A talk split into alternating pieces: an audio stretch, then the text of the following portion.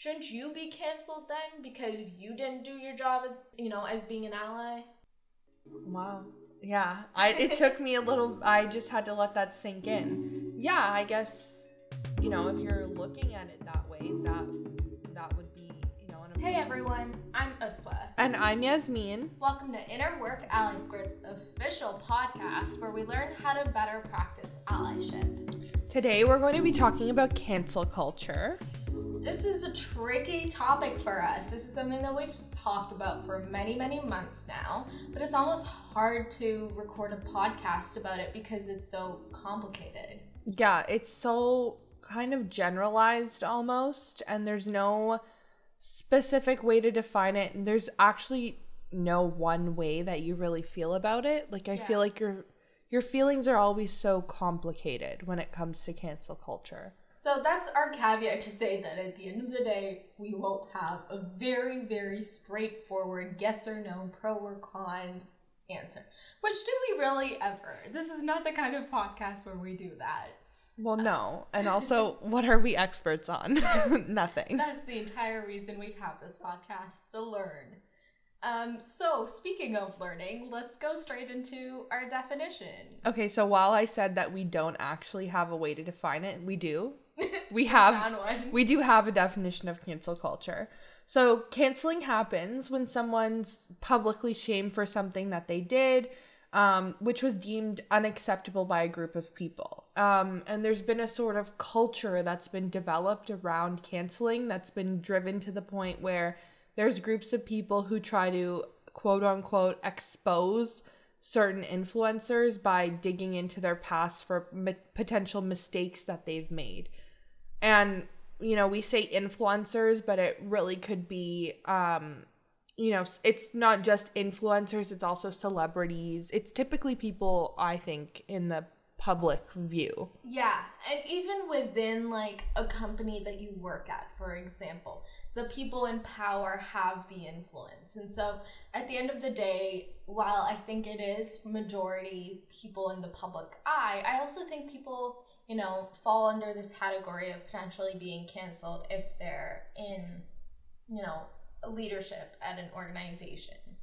yeah absolutely does canceling work I think for me, canceling is such a aggressive term and it's so complex, but it's here's my problem with canceling. So it hasn't been explained properly, like we've already talked about. And also, it's so contextual, despite the fact that we're trying to make generalizations about it.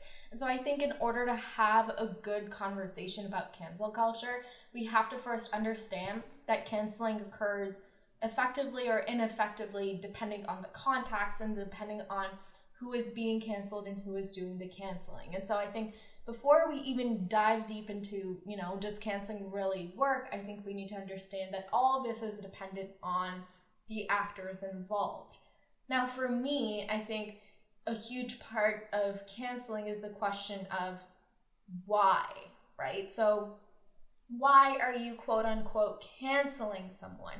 What's the motivations? What have they done? What's the context? And so I feel like if the situation is something like someone has said something discriminatory, has it come out of a place of ignorance or has it come out of a place of hate? Because if it's come out of a place of ignorance and the person has shown an intention to learn or that they've already started on that unlearning process, then I feel like canceling is a very toxic and unnecessary step to go through. Whereas if the person has come from a place of hate, then I would still not use the word cancel. I just use the word holding them accountable, deplatforming them, defunding them, ensuring that they're not a, in a place to provide that influence or make those powerful decisions anymore. And so at the end of the day, maybe my answer is straightforward word, which is I don't think canceling works. when we're talking about canceling and then you're saying does it like knowing why the person has done what they've done the problem with canceling is that it never really gives a person the chance to explain their actions mm-hmm. so we never really know why the person has done what it does what they've done because we've decided right off the bat that we no longer want to listen or validate someone. So we're never able to get the full story. Yeah, and that doesn't mean we're giving the platform again to, you know, oppressive people. It really just means understanding context. So I'm not for, you know, give this person another opportunity to appear on a talk show or, you know, whatever, co opt another space in order to perpetuate. I think it really means allow that person to clarify their intentions. And again, like, make sure that their actions also match their intentions, but at least give them that opportunity. Right. So I think, you know, when we do talk about cancel culture, we have to understand to an extent that people do make mistakes. So if we're not allowing people to make mistakes, there's never going to be an opportunity to learn. Mm-hmm. And I think that is a huge part of who we are as human beings. You know, when we're children, that's the primary way that we learn is we do something and you know our parents or guardians whoever is around us may tell us you know no that's not acceptable or that's not mm-hmm. you know the mm-hmm. the the best way to go about things and that is how we learn so i think it's important when we're talking about cancel culture and the people that we're canceling and holding accountable that we are recognizing that yes while these may be you know celebrities or influencers who do have the ability to influence a large group of people which can be scary mm-hmm. when we think about you know the things that people say and the influence that they can have on people it is scary but these are still humans and i mm-hmm. think a large problem that we have within society is that we almost hold celebrities or people with large platforms.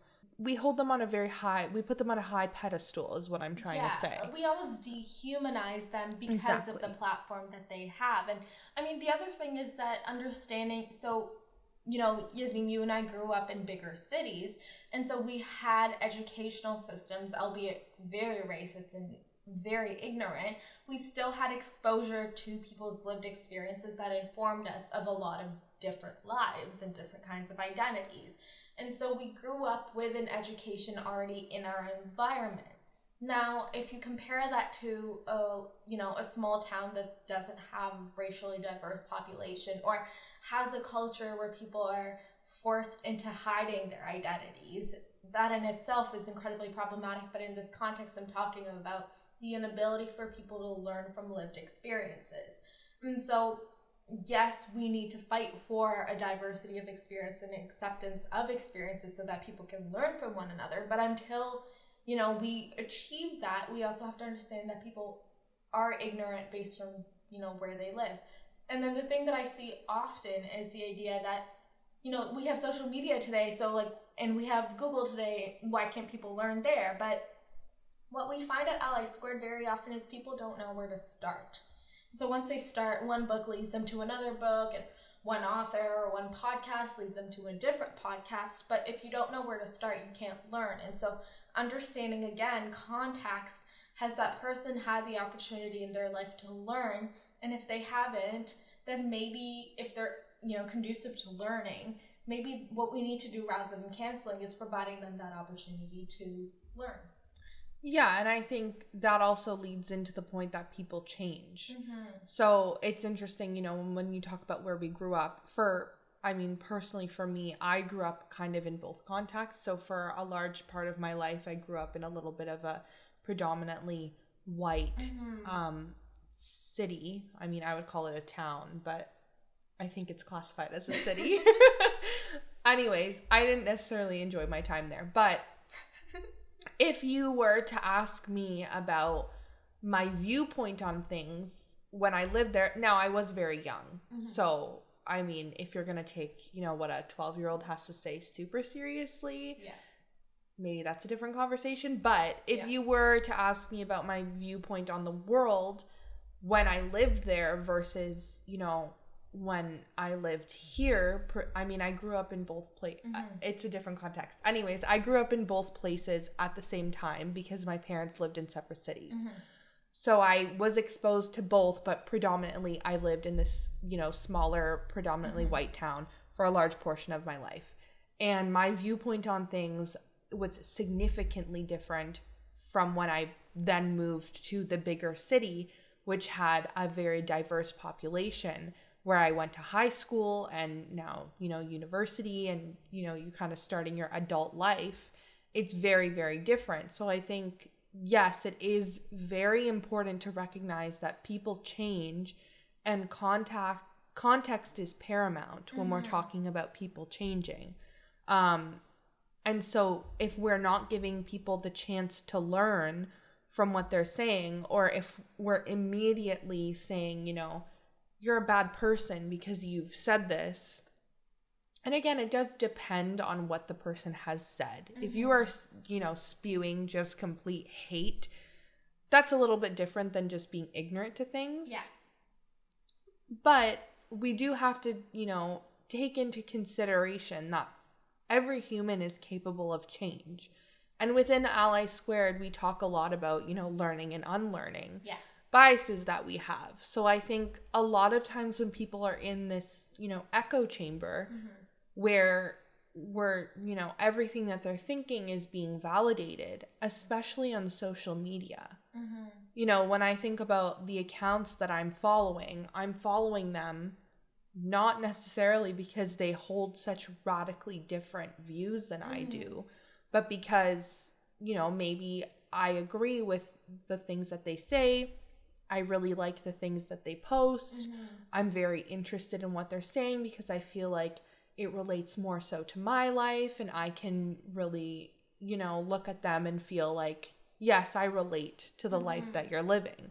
So on social media, you're kind of in this echo chamber of people who have very similar thoughts to you and who, you know, have the same view as you on life and the world. And then when you, you know, say something that the rest of the world that's not within your echo chamber is kind of like, oh, hey, that's mm-hmm. not okay. You shouldn't be saying that. You shouldn't be doing that. We're immediately, you know, this person's canceled. Mm-hmm. We hate them. They're a bad person. Mm-hmm like no more everyone needs to unfollow them everyone needs to you know be sending them hate messages yeah and it becomes a very very toxic situation it's not conducive to positive change or positive learning it's mm-hmm. not a mm-hmm. good environment for people to then you know recognize the mistake that you've made and then proceed to you know find the resources that you were talking mm-hmm. about like books and podcasts and things like that um, and talk to different people because you're just getting hate thrown at you. Yeah. And I think a big part of that is also understanding that because a lot of people that are canceled are powerful people, whether that comes with like responsibility in terms of power and money in terms of power, when you have power, people tend to confirm your beliefs just because you're powerful. So because you have more power to inflict consequences on them that might harm them, you know, whether that's you won't get promoted or you'll get fired if you, you know, call someone out or call someone in.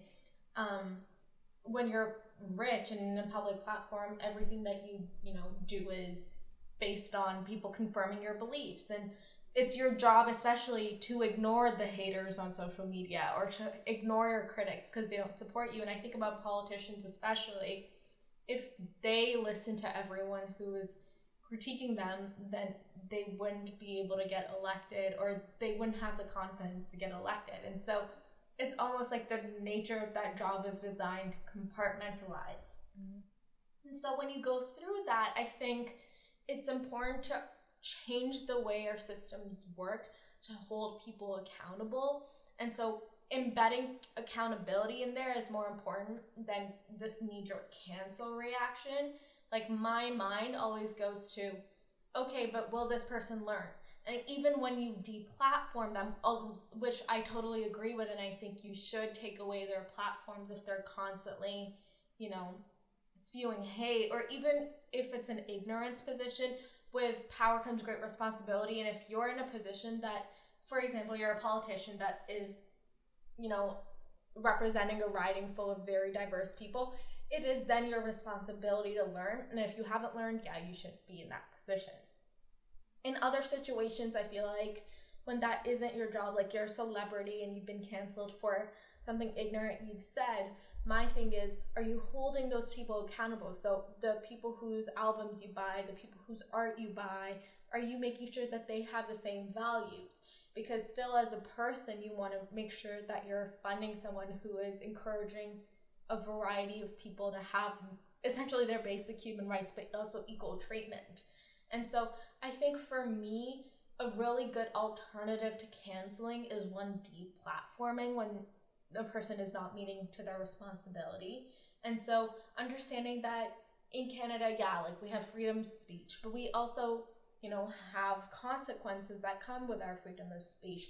And if it's hateful, then like of course we have hate crimes and there's negative consequences for the ways that you talk.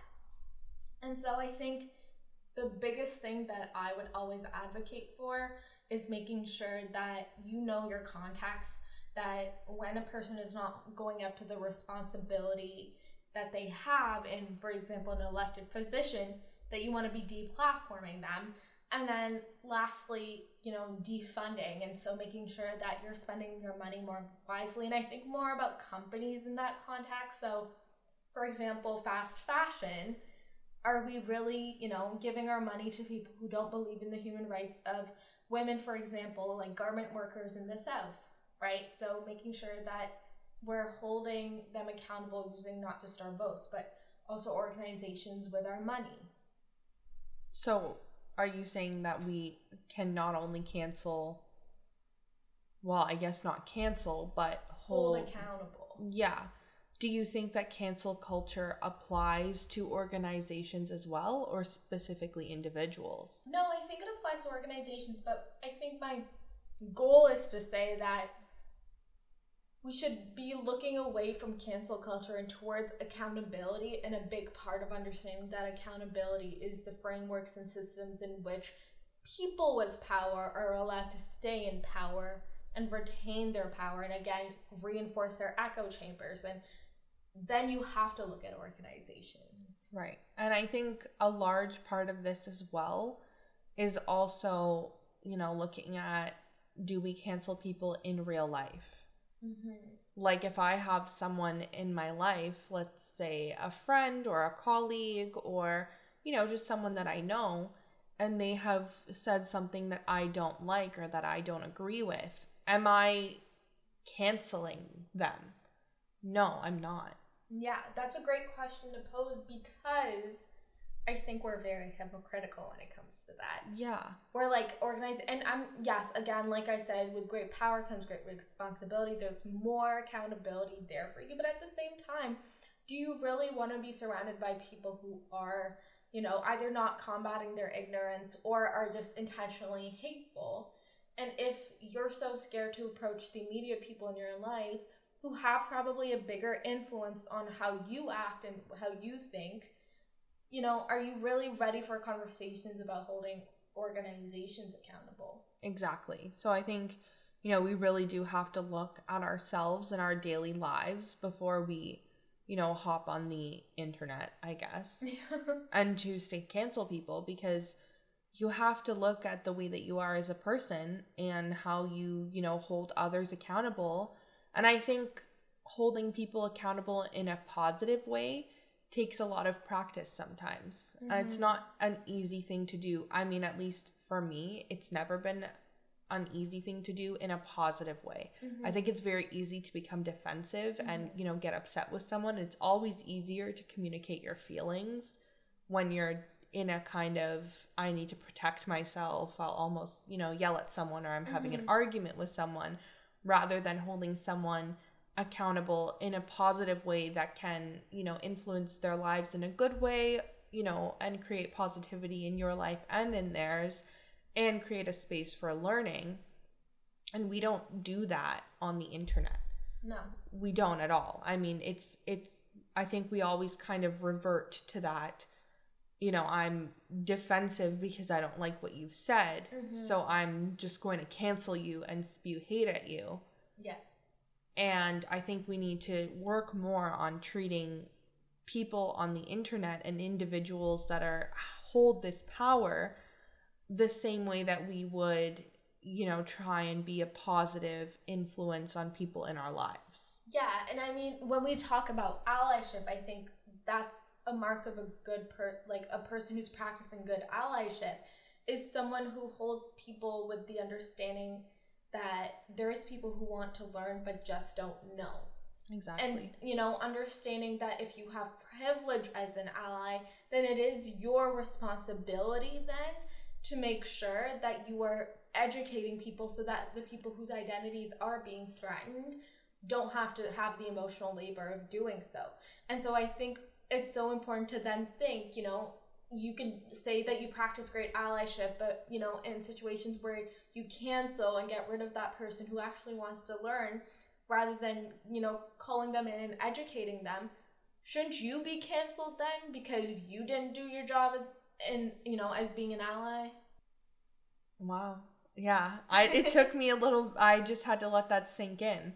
Yeah, I guess you know, if you're looking at it that way, that that would be, you know, an appropriate reaction to have. Uh, but I think ultimately what we're getting at is no, it's not acceptable to cancel people. Yeah, I think it's the accountability there. And still, again, like in practicing good allyship, you have to hold the people around you accountable. But again, accountability does not mean canceling. Accountability means, hey, you had this responsibility, you did not meet up to this responsibility what do we do moving forward to either take away you know this position of responsibility or make sure which is deplatforming or make sure that you are learning from it which is growth? So when we say deplatforming do you think that's just another way of saying we're canceling you? No because i think canceling doesn't let the person essentially exist in in the realm in the societal realm canceling says you do not belong in that society anymore. So we're almost canceling, we're getting rid of everything about you your power, your privilege.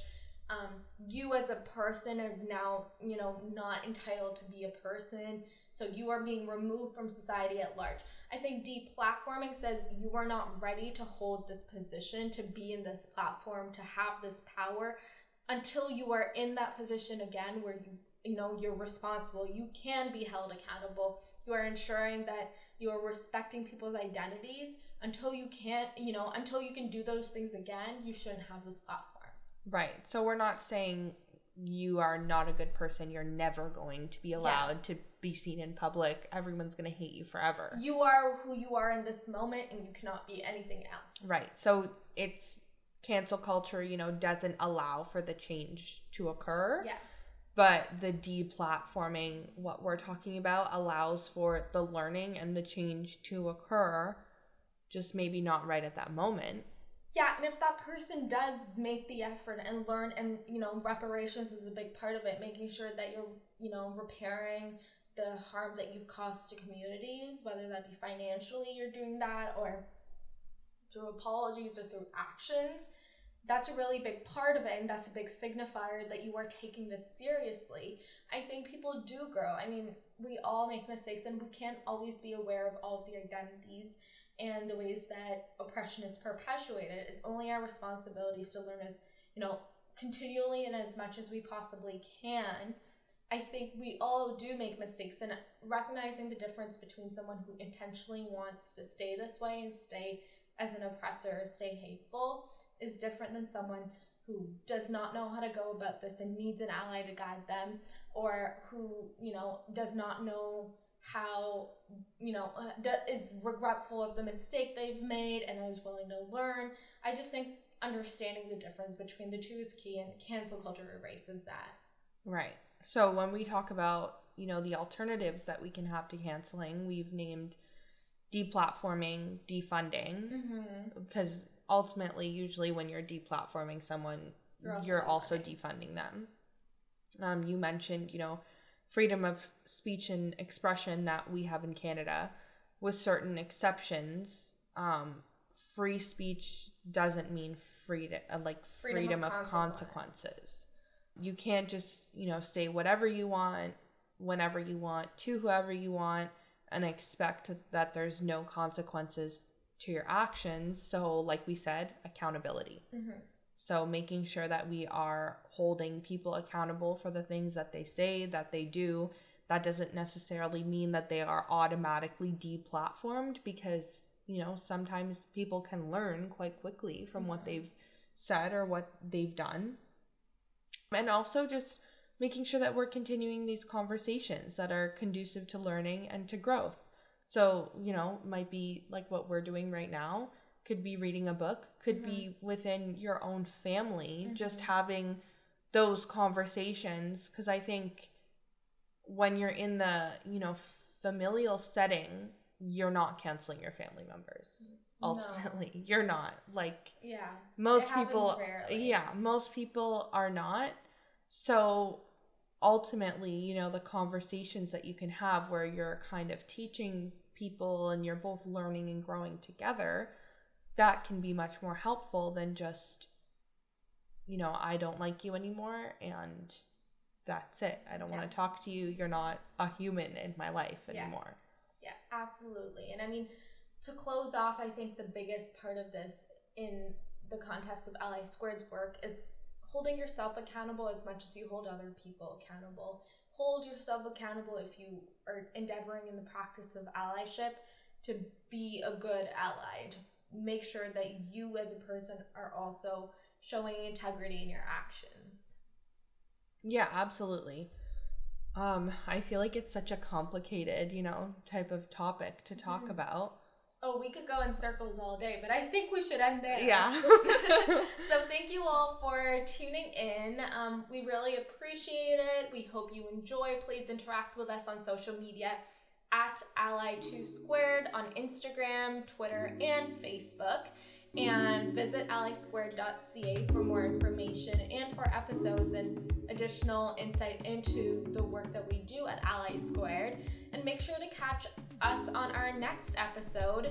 We always have our episodes come on bi weekly on Sundays. And so, see you next time. Thanks, Yasmin. Thank you. Take care, guys.